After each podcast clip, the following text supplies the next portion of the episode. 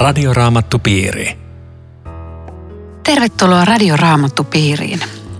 Olemme tehneet pitkän matkan Matteuksen evankeliumin parissa ja tänään keskustelemme Riitta Lemmetyisen ja Eero Junkkalan kanssa sen viimeisestä luvusta 28, jonka ihana otsikko on Jeesuksen ylösnousemus. Tekniikasta vastaa Aku Lundström, minä olen Aino Viitanen. Jae yksi. Sapatin päätyttyä viikon ensimmäisen päivän koittaessa tulivat Magdalan Maria ja se toinen Maria katsomaan hautaa. Ennen kuin mennään eteenpäin, niin meidän länsimäisen kalenterin niin kuin viikon ensimmäinen päivä taitaa olla maanantai, eikö vaan? Se on ehkä joskus ollut sunnuntai, mutta se on jossakin vaiheessa muuttunut maanantaiksi. En tiedä minkä takia ja, ja onko teillä tietoa siitä. Mutta, mutta raamatun mukaan ilmeisesti niin viikon ensimmäinen päivä olisi sunnuntai. Niin, tämä on aivan selvä, että, että sapatti päättyy lauantai-iltana ja, ja sitten seuraava päivä on, joka on nyt meidän kalenterimme sunnuntai, niin se on viikon ensimmäinen päivä ja se on ylösnousemuksen päivä. Sitähän me kristityt olemme aina viettäneet ylösnousemuksen päivän ja sen takia me vietämme Jumalan palvelustakin sunnuntaisin, mm. joka on oikea päivä. Ja. Mm. Kuka tämä toinen Maria oli? Hän on varmaan tämä, joka oli edellisessä luvussakin, tämä Jaakobin ja Joosefin äiti. Voisin, voisin ajatella, että sopisi Joo. hyvin häneen. Toisissa evankeliumeissahan tämä naisten porukka on hiukan eri suuruinen, eli siellä on, siellä on useampiakin naisia kuin nämä kaksi, mutta tässä Matteus mainitsee vain nämä kaksi. Ja sitten se on kaksi maanjärjestystä kolmen päivän sisällä. Ja kaksi äkkiä maa alkoi vavahdella ja järistä. Herran enkeli laskeutui taivaasta. Enkelit on raamatussa aina silloin esillä, kun tapahtuu jotakin hyvin radikaalia tai, tai historiassa on semmoinen eh, tärkeä käännekohta. Ja nyt on tämä Jeesuksen ylösnousemus, joka on aivan, aivan käänteen tekevä. Ensimmäistä kertaa joku nousee kuolleista. Tämä vieritti kiven pois. Siis Jeesus ei varmaan olisi tarvinnut mitään kiven pois siitä, hän olisi noussut kuolleesta niin tai näin, mutta, mutta se oli tärkeä meille, koska tästä piti vakuuttua, että hauta on tyhjä eikä sinne olisi päässyt ilman pois vieritystä. Sitä mä oon ihmetellyt, että, että nämä naiset ei varmaan sitä kiveä saa siitä pois. Että enkeli varmaan tuli näiden naisten takia ja sitten opetuslapsien takia. Mutta miten tämä Joosef Arimatialainen on saanut sen kiven siihen haudan suulle? Eikö se ole järkyttävän kokoinen se kivi? No joo, mutta kyllä sen miehet kääntää. On varmaan hänellä ollut joku kaverikin, mutta kyllä ne sen paikallensa laittaa. Tai siinä on joku ura tai joku semmoinen tietty no, niitä on tekniikka. kahdenlaisia. Joko semmoinen kiekon kokoinen, minkä me se yleensä ajatellaan, tai sitten semmoinen tulpan tapainen, joka ikään kuin työnnetään siihen. Niitä oli kahdenlaisia tässä romalaisaikana haudan ovina. Mutta se oli tarkoituskin jossain vaiheessa avata, koska normaalisti vuoden kuluttua hauta avattiin ja ne luut kerättiin luulaatikkoon ja, ja aina kun uusi vainea pantiin, niin se, sitä täytyikin avata ja sulkea. Mm. On sekin mahdollista, että enkeli olisi tullut ennen kuin naiset ennätti haudalle, koska kun nämä menee haudalle, niin naisten ollessa matkalla ja 11 muutamat vartiomiehistä menivät kaupunkiin. Ne tulee sieltä jo pois, kaikki on tapahtunut. Se jää pikkasen epäselväksi. Siis jos ihan tarkkoja ollaan, niin tähän, tässä on muitakin epäselvyyksiä, niin, niin joita meidän ei kannata tähän ruveta avaamaan. Mutta jos, jos verrataan ylösnousemuskertomukseen, me huomataan, että se ei me ihan yksin kaikissa evankeliumeissa. Ja mua ilahdutti Lutherin sana, kun mä jostain luin, että pyhä henki on tarkoituksella tehnyt evankeliumit sellaiseksi, että niissä on ristiriitoja. Joo. Niin, tai voiko ne olla täydennyksiä? Ne voi olla täydennyksiä, mutta kun ei ne ihan sovi kohdalleen, että missä vaiheessa maanjäristys tuli, missä vaiheessa enkelit tuli, olisi niitä yksi vai kaksi. Ja, että siinä on tiettyjä eroja, mutta siis pääsanoma on, on kristallinkirkas. Ja, ja siis enkeleiden tehtävä ei varmaan ollut nyt varsinaisesti kivenvieritys, mm. vaan enkeleiden tehtävä oli toimikoon sanottu ja kesä seitsemän. Mm. Ja, ja se on joka evankeliumissa täysin yksiselitteisesti. Hän on noussut kuolleista. Mm. Se, se on se viesti. Mutta tulee mieleen, kun siis puhut tätä, että se on jotenkin, onko se aika loogistakin, että se on, on epäselvä tai järjestys ei stemmaa, kun tässä kerrotaan semmoista tapahtumaa, joka on niin, niin käsittämätön, että miten mm. sä nyt sitten loogisesti rakennat sun juttus. Paljon uskottavampaa on se, että jokainen kertoo sydämen kyllyydestä faktat Ja, ja tota, mitä tapahtuu? Mutta tässä on hienosti, ihminen on järkyttynyt, niin enkeli toistaa tämän tuolla. Eli kohtaa uudestaan. Mm. Älkää pelätkö. Menkää, menkää ja sanokaa, että sinne, siellä Galileassa opetuslapset saa nähdä. Eli, eli toistetaan tämä asia. Ja sitten vielä alleviivataan tuossa jakeessa seitsemän, se enkeli sanoo, tämä oli minun sanomani teille. Mm. Että, että pitää niinku oikein alleviivata ja rautalangasta vääntää. No on se nyt ihan kauhea tilanne. Ensinnäkin enkeli pelottaa, hauta on tyhjä, Jeesus on kadonnut. Nämä on ollut ihan sekasis siellä. Se, mikä mua tässä niin koskettaa, on tuo jae viisi. Enkeli kääntyi naisten puolen ja sanoi, älkää te pelätkö. Minä tiedän, että te etsitte ristiin naulittua Jeesusta. Ja mulla tuli tästä semmoinen ajatus, että tarviko kenenkään ihmisen pelätä, joka etsii Jeesusta? Ei tarvitse. Hyvä, hyvä lause. Joo. Joo. Tulee mieleen, kun sä luet tämän, että tästä lähtien todella Jeesus on ja pysyy. Hän on se ristiinnaulittu Jeesus. Hänet taivaassakin tunnetaan siitä, että hänellä on haavajäljet ja hän haluaa olla sitä. Teurastettu karitsa niin. on ilmestyskirjan käyttämä kuva hänestä. Mm, ei ole häivytetty. Mutta tämähän on makeita. Kuus ei hän ole täällä, hän on noussut kuolleista, niin kuin itse sanoi. Siis sotilaat oli aivan shokissa, naiset oli shokissa, mutta mä ajattelin, että yksi, joka oli ehkä vielä enemmän shokissa, oli paholainen itse, joka ajatteli pitkä perjantaina, kun Jeesus kuoli, että nyt se on tehty, voitto on mun. Ja nyt tulee tämmöinen aamu noussut kuolleista. Mitä se tarkoittaa paholaiselle? Täydellinen antautuminen. Ei ole ajan pelaamista enää. Onko se mukaan kuvitellut, että se pystyy tämän homman niin kuin jotain? En mä tiedä, uskoko. On se varmaan. On se Tuskin varmaan. se ylösnousemuksen todellisuutta mietti. Niin joo, mutta enkelitkään ei ole shokissa muuten. Ei, niin, ei ole ne, ne on ihan rauhallisia. Mut, mutta taas yksi ristiriitaisuus tässä jää yhdeksän. Nämä naiset meni Jeesuksen tykö, syleili hänen jalkojaan, niin kuin kuninkaan kunnioitusta, ja kumarsivat häntä. Mutta sitten jossain toisessa kohtaa Jeesus sanoi, että älä koske muuhun, koska mä en ole vielä mennyt isän tykö. Et miksi tässä naiset saa syleillä Jeesuksen jalkoja, kun toisella Jeesus kieltää Magdalan Mariaa koskemasta hänen Johanneksen evankeliumi 2017? Johanneksen kuvaus on myös vähän mystillinen, että miksi siinä ei saa koskea. Se voi olla, että se ei liity ollenkaan siihen ruumiilliseen läsnäoloon, vaan kenties jopa, mä oon joskus sitä Johannesta ajatellut näin, että että nyt älä Maria tarraudu enää minuun, vaan nyt lähden menemään. Nyt, nyt on sun aikas irrottautua minusta ja lähteä viemään viestiä, että on tähän saakka kulkenut. Tästä voi olla jokin tällainen. Me emme tiedä, koska tähän on se tapa, jolla siis ylösnousut muuten kohdataan. Että häntä sai koskea, hän söi ja joi, mm. että hän oli siis ruumiillisesti läsnä. Mutta Johanneksen kuvaus jää vähän mysteeriksi. Järkyttävää tässä on kaiken kaikkiaan se, että, että vaikka ihmiset näkee omiin silmin, niin jos jumalaista uskoa anna, niistä ei synny. Tässä sanotaan näin, että, että vartijat meni kaupunkiin ja kertoi ylipapeille kaiken, mitä oli tapahtunut. Eli ne oli todistamassa paikan päällä, ne kertoo siitä, mutta tässä sanotaan vaan, että muutamat vartiomiehistä menivät. Eli mihin ne loput meni? Ne meni karkuun tai jonnekin, mutta muutamat meni kertoo ylipapeille ja sitten ne lahjotaan puhumaan valhetta. Mm. Niin. Ja sitten tässä on vielä tämmöinen, sanoisimmeko, hankaluus, jos sallitaan nyt raamatun hankalia kohtia avata, että Jeesus sanoi, että, tai niin, että menkää Galileaan, siellä he näkevät minut. Ja sitten tämän tekstin lopussa he kohtaavat Galileassa.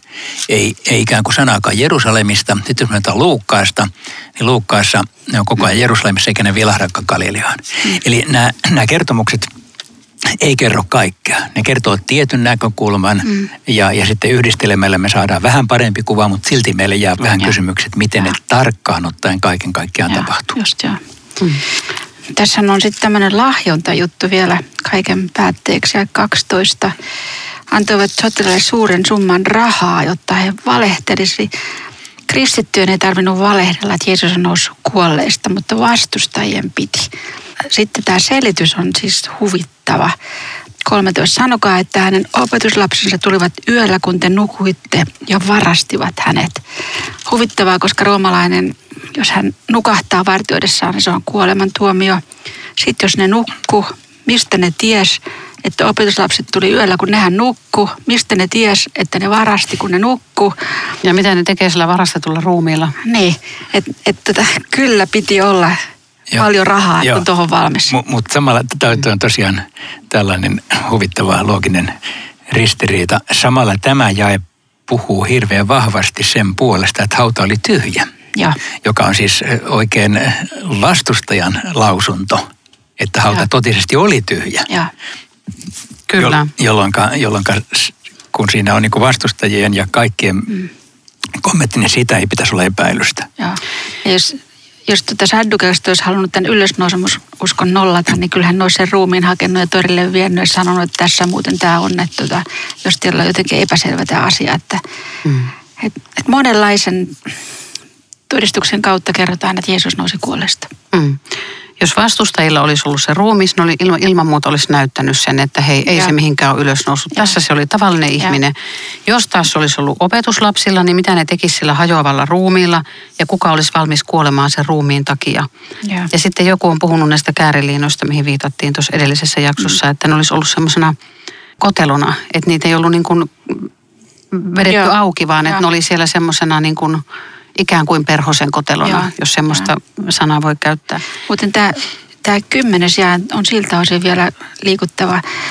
Jeesus sanoi heille, älkää pelätkö, menkää sanomaan veljilleni. Tämä on ensimmäinen kerta, kun Jeesus nimittää opetuslapsia veljiksi, ainakin Matteuksessa. Kuuluuko siihen siskutkin? Ja varmasti kuuluu.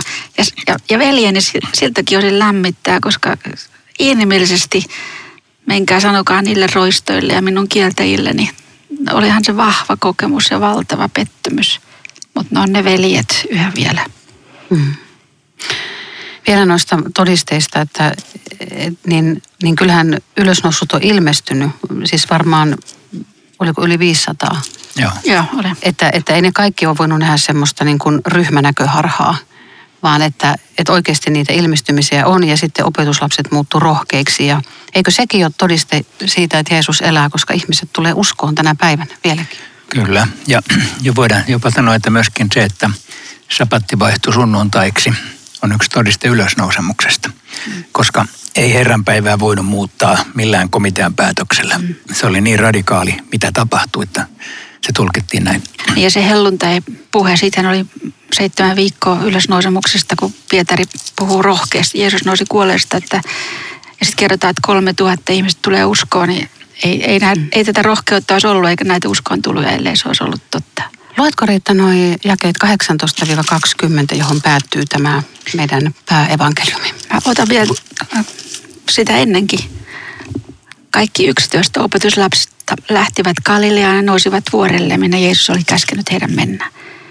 Kun he näkivät hänet, he kumarsivat häntä, joskin muutamat epäilivät.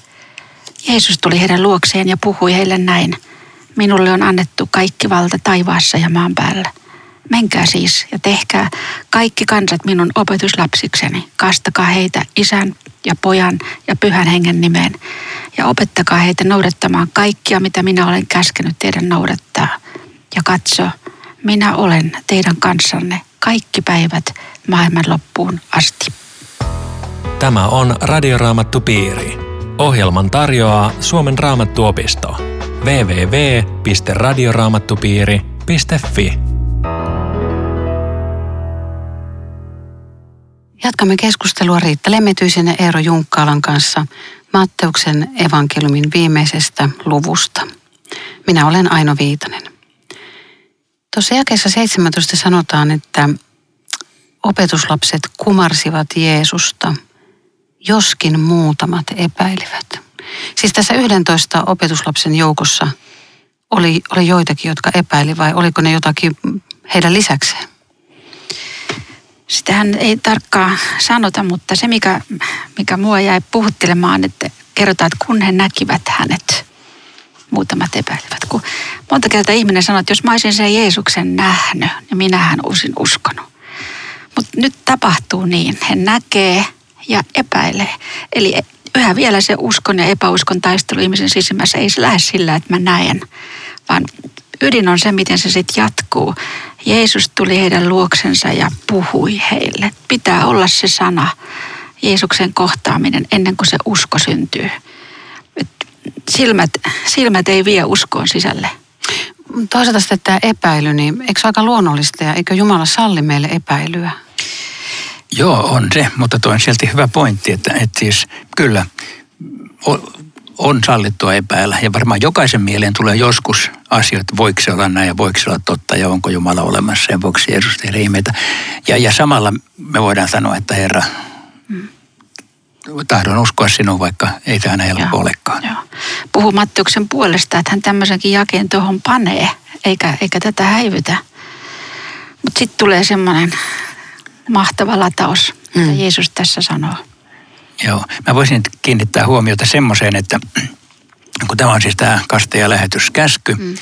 minulle on annettu kaikki valta ja niin edelleen, että tälle on rinnakkaiskohta vanhassa testamentissa, mutta sen sanoo joku muu. Nimittäin toisen aikakirjan viimeisessä luvussa 36 ja 23, joka on juutalaisen vanhan testamentin viimeinen jae, koska ne on eri järjestyksessä nämä kirjat. Siellä Persian kuningas Kyyros sanoo näin. Persian kuningas Herra taivaan Jumala on antanut minulle kaikki maan valtakunnat. Hän on nyt käskenyt minun rakentaa itselleen temppelin Juudan Jerusalemiin. Kaikkien teidän, jotka kuulutte hänen kansansa, tulee lähteä sinne. Olkoon Herra teidän Jumalanne teidän kanssanne. Tämähän on melkein samanlainen. Silloinen maailmanhallitsija julistaa, mulla on kaikki valta. Ja tota, menkää, menkää Jerusalemiin. Nyt mä oon ihan varma, että Matteus on tietäen tämän tarkoituksella pannut Jeesuksen vastaavan julistuksen oman evankeliuminsa viimeisiksi sanoiksi, jolloin se tulee vahtava linkki vanhan testamentin viimeisiin sanoihin. Mutta nyt meillä on sellainen kuningas, jolla todella on kaikki valta. Se ei ole enää joku Persian hallitsija. Persian hallitsija ei sitä valtaa taivaassa voinut kuitenkaan itsellensä väittää olevan. Tuo on hieno, mitä sä sanot. Mm. Ja mua jäi puuttelemaan, kun tässä on tässä niin kutsutussa lähetyskäskyssä on kaikki valta, kaikki kansat, kaikki päivät. Siinä on niin kuin kolme kertaa kaikki. Mm. Mahtava kuningas, joka sanoo kaikkeen viimeisen sanan. Mutta Eero, sä kun oot ollut lähetystyössä, niin tota, miltä tämä nyt näyttää, tämä kaikki valta? Eikö todellisuus ole sitä, että liian vähän rahaa ja lähtiöitä ja vaikutusvaltaa ja seurakuntia ja missä niin, on eli, kaikki. Niin, eli että se ei näytä siltä. Ei näytä. Eli niin kun mä vastaan siihen, niin mä kuitenkin sanon, että mä unohdan, että on toinenkin vanhan testamentin kohta, johon tämä ihan selvästi liittyy. Ja se taas on Daniel 7, jossa tulee mm. äh, ikiaikaisen, eli Jumalan rinnalle toinen – jolle annettiin valta, kunnia ja kuninkuus kaikkien kansojen, kansakuntien kielten tuli palvella häntä. Eli siellä on jo tämä Messiaan valta, se on Daniel 7.14. Mutta siis toi, että ei tämä todellakin tästä maailmasta näytä siltä, niin, niin siihen me tarvitaan avuksi esimerkiksi eh, hebrealaiskirjeen toisesta luvusta – jae kahdeksan, jossa Jeesuksesta sanotaan, että Jumala pani kaiken hänen valtansa alle ja sitten jatketaan, vielä tosin emme voi havaita, että kaikki olisi hänen vallassaan. Mm. Eli Joo, hänellä on ihan... valta, mutta vielä tosin emme havaitse. Mm. Sillä kerran se näyttäytyy suuressa kunniassansa, Joo. mutta nyt hän on taivaassa ja se on niin kuin uskossa. Mm. Me vain sanomme tämän. Joo. Kyllä. Että tämä maailman vallotus, niin tässä on annettu kaksi asetta. Yksi on sana ja sitten on sakramentit. Ja sillä maailma vallotetaan. Ja kerran se vaihtuu näkemiseen. Niin, mutta tämä on, on hirveän väkevä mm. sana. Mutta kuulkaa, pieni ryhmä oppimattomia miehiä saa mm. tämmöisen mielikuvituksellisen suuren tehtävän. Vallottakaa maailma. M- miltä sitä teistä näyttää? Joo, kyllä. Ne, ne on varmaan miettinyt hetkinen Jeesus, että mehän ei osattu Galilean murretta, että millä harteilla. Että kyllä se ihan uskomattomalta tuntui varmaan siinäkin tilanteessa. Ja, ja minusta on puhuttelevaa ajatella, että niin vaatimattomilla eväillä lähdettiin liikkeelle. Vielä niistä vielä osa epäili. Mm. Että, että sitten tällä hetkellä maailman suurin uskonto, 2,5 miljardia kristittyä maailmassa. Että se on siis, ja, ja 300 vuoden päästä jo Rooman valtakunnan uskonto. Joo, että mikään käsky ei ole vaikuttanut niin paljon maailman historiaa kuin tämä. Eikö niin? Niin, ja, kun, ja se osoittaa just sitä, että ei ole pelkkä käsky, vaan niin. tämä on samalla siis lupaus ja voima, että tällä mennään. Siis että tämä ei ole, että ko- koittakaa Mutta toisaalta sitten vaikka Rooma, Roomakin valtakunnan uskonnoksi tuli kristinusko, niin näinkin voi käydä niin kuin Euroopassa, että me ollaan nyt sitten vähän niin kuin jo tämmöistä uutta lähetyskenttää, vaikka me ollaan joskus oltu kristitty. Näin voi käydä, Joo. niin kävi aikanaan Turkillekin, että se tyhjeni kristinuskosta. Nyt voi Eurooppakin tyhjentyä, mutta, mutta kristinusko ei koskaan maailmasta häviä. Ja tällä hetkellä se tarkkaan ottaen kasvaa nopeammin kuin koskaan aikaisemmin. Ja tämä, tämä menkää siis, kun tämä nimi on meille lähetyskäsky, niin se, sitä voi ajatella, että se on delegoitunut jonnekin eri lähetysjärjestölle, mutta se tarkoittaa kyllä varmaan sitä, että ei tarvitse Namibiaan lähteä, mutta naapuriin kyllä. Eli se on jokaisen meidän Joo, mä, tehtävä. mä, mä oon varmaan täällä monta kertaa sanonut sen puhuttelevan lauseen Katmandun kirkon oven yläpuolelta, että tästä alkaa lähetyskenttä. Kun ihmiset lähtee kirkosta Aivan. ulos, niin siellä oli kyltti, että tästä alkaa lähetyskenttä. Että se on, se on tietenkin oikea tulkinta tälle. Joo, joo. tälle. Joo. No kuinka paljon teidän mielestä pitää opettaa ennen kuin voi kastaa? Tuossa on tämä kastakaa heitä. Aha, siinä ei ole tosiaan tarkempaa määrittelyä annettu. No, jos miettii, siis Lutherhan mietti tätä ja kirjoitti vähän katekismuksen. Ja, ja hän, hän valitsi siihen neljä asiaa. Siis ensimmäinen oli kymmenen käskyä ja selitykset tarkkaan. Sitten oli uskon tunnustus, mitä Jumala tekee, luoja, mitä Jeesus, mitä pyhä henki selitykseneen. Siinä oli jo kova paketti. Ja sitten kolmas oli Isä meidän rukous, miten Jumalaa lähestytään. Se pitää tietää kasteopetuksessa ja sitten oli sakramentti-oppi. Että tällä pärjää kyllä pitkälle, koska tässä on jo valtava sisältö. Joo, toi oli hyvä, koska, mm. koska tähän tapaan me ollaan, Niin. ollaan ajateltu, ainakin luterilaisessa kirkossa ja yle- yleensä kirkoissa suunnilleen noin, mm. että, että jonkinlainen minimipaketti pitäisi tietää, minkälaiseen uskoon tulee silloin, kun lähetystilanteessa aikuisia mm. kastetaan. Opettakaa heitä noudattamaan, mitä me tähän sanottaisiin. Että, Niin, että mitä, mitä tässä on nyt? niin, että mit, mitä tässä ajetaan takaa. Mm. Mulle tuli mieleen, tiedä mitä sä Eero ajattelit, että olisiko tässä semmoinen viesti, että uusi testamentti on tavallaan se, se opetus, mikä on kaikkina aikoina kaikille kristityille sitovaa, joka kertoo evankeliumin ja sitten Niin, ja, ja, ja, ja tietenkin koko, koko raamattukin, mutta että varmaan tässä, tässä vaiheessa, kun tämä on kirjoitettu, tämä on kirjoitettu muutama kymmenen vuotta Jeesuksen jälkeen, niin tässä vaiheessa se ikään kuin se uskon oppi oli kiteytynyt niin, että siellä oli vanha testamentti, sitten siinä oli Jeesuksen sanat ja sitten siinä oli Paavalin kirjeet sisältyen niin kuin koko alkuseurakunnan opetus. Eli, eli Paavalikaan ei opeta mitään muuta kuin mitä alkuseurakunnassa oli jo opetettu, voidaan sanoa näin. Vähän kehitteli sitä lisää, mutta on kaikki linjassa. Eli varmasti tämä noudattamaan tarkoittaa siis sitä kristillistä opin kokonaisuutta, joka oli silloin 60-70-luvulla hyvin tiedossa. Tämä on kristillinen usko, joka, joka me voitaisiin sanoa, sanoa teologisesti, että dogmatiikan pääkohdat oli ihmisillä tiedossa. joo. Tämä on ihan huippu tämä jää 20, missä on tämä valtava lupaus kaikkien aikojen kaikille kristityille. Katso, minä olen teidän kanssanne kaikki päivät maailman loppuun asti. Tämä on niin upea lohdutus. Näytti miltä näytti, tuntui miltä tuntui. Jeesus on luvannut olla meidän kanssa. Siis monta kertaa semmoisina hetkinä elämässä, kun on, jos on langennut syvästi tai tehnyt räikeästi jotain ihmistä vastaan, niin semmoinen ajatus tulee heti, että nyt, nyt mulla ei ole kyllä Jumalalta enää mitään haettavissa, että on niin, tämä järkyttävää, mihin mä oon sortunut. Ja sen, sen takia tämä on, niin, tämä on niin väkevä sana, että kaikki päivät, myös ne synkät, mustat päivät, jossa on syyllisyyttä tullut omalle tunnolle ja kärsimyksen mitta on täynnä ja miten nyt elämään kuuluukin, niin hän on meidän kanssamme.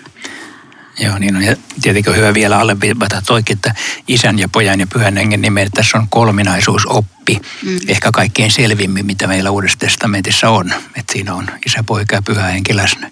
Mutta se on hyvä alleviivata tuota loppua todellakin, että kun me ollaan nyt tätä evankeliumia päättämässäkin, että mm. tämän, tämän Jeesuksen kanssa me ollaan liikkeellä, joka on edelleen meidän kanssamme. Ja teidän kanssanne tämän monikossa, että Jeesus armahtaa meitä uskovaisiakin, jotka niin mon, ollaan monta kertaa tukkanuottaisillamme toistemme kanssa. Että hän, hän on meidän kanssamme silti, vaikka me ollaan aika älytöntä väkeä toisinaan, mm. toisiamme kohdellessa, milloin mitenkin. Me ollaan käyty taas pitkä matka Matteuksen evankeliumia, niin sanottua pääevankeliumia, 28 lukua. Kiitos Riitta ja Eero hyvästä matkasta. Ja On toisa matka. kyllä, Jos- kyllä, Jos vielä tota, sallitte, niin, niin tota, sallitaan. y- yhteenvetona, niin mä, mä katoin, että miten tämä evankeliumi alkaa. Musta tämä on aika jännä juttu. Jeesuksen, Kristuksen, Daavidin pojan ja Abrahamin pojan sukuluettelo. Eli Abrahamista on tämmöinen jännä kaari, jännitetty. Tulee evankeliumin loppuun viimeiset sanat maailman loppuun asti. Tämmöisen, tämmöinen kaari me ollaan käyty läpi. Ja jos miettii tätä evankeliumia, niin Matteus on kertonut sen kaaren ytimen. Se on Jeesus, hänen elämä, kuolema, opetukset. Ja tämä Jeesuksen seuraaja kutsuu meitä, jotka käytiin tämä evankeliumi läpi. Ja varmaan ydinsanomaa siinä, että Jeesus on kärsivä Messias, ei, ei vapauttaja roomalaisista Niin, niin, miehittäjistä, vaan Eva- evankeliumia on usein kutsuttu pitkällä johdannolla varustetuiksi kärsimyshistorioiksi, eli siinä mielessä se painopiste on täällä lopussa, vaikka, vaikka kaikilla Jeesuksen sanoilla ja opetuksilla on toki merkitys ehdottomasti myös sinänsä.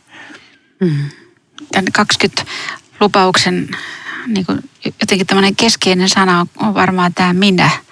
Ja katso, minä olen. Että Jeesus on kuitenkin se, jossa meillä on kaikki.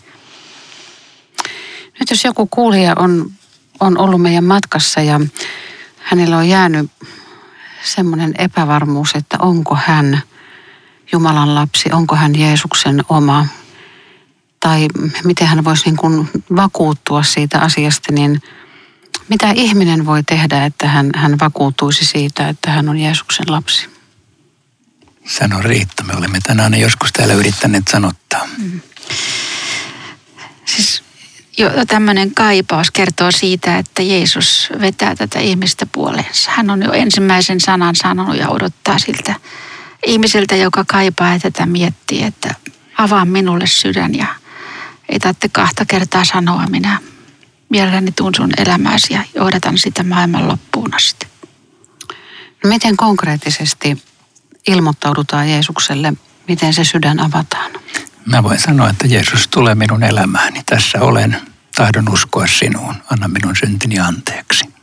Siinä se on. Ja sitten pitää hakeutua seurakunnan yhteyteen ja Jumalan kansan yhteyteen. Radioraamattupiiri. Kiitos ystävät. Rukoiletko Riitta tähän loppuun? Herra Jeesus, me kiitämme siitä, mitä olet puolestamme tehnyt. Emme ymmärrä sitä, se on liian suurta ihmisen järjelle, mutta kiittää me voimme ja sen haluamme tehdä. Myös kiittää siitä lupauksesta, joka kuuluu minulle ja jokaiselle juuri nyt, että olet minun kanssani. Niissäkin syvissä vesissä, jossa tuntuu, että Jumala on hylännyt. Sinulla on viimeinen sana tässäkin ja sinä olet kanssamme. Aamen. Tervetuloa jälleen Radioraamattupiiriin toinen päivä tammikuuta, jolloin alamme käsittelemään Paavalin kirjettä tessalonikalaisille. Kuulumisiin silloin ja oikein siunattua joulua ja hyvää uutta vuotta. Radioraamattupiiri. www.radioraamattupiiri.fi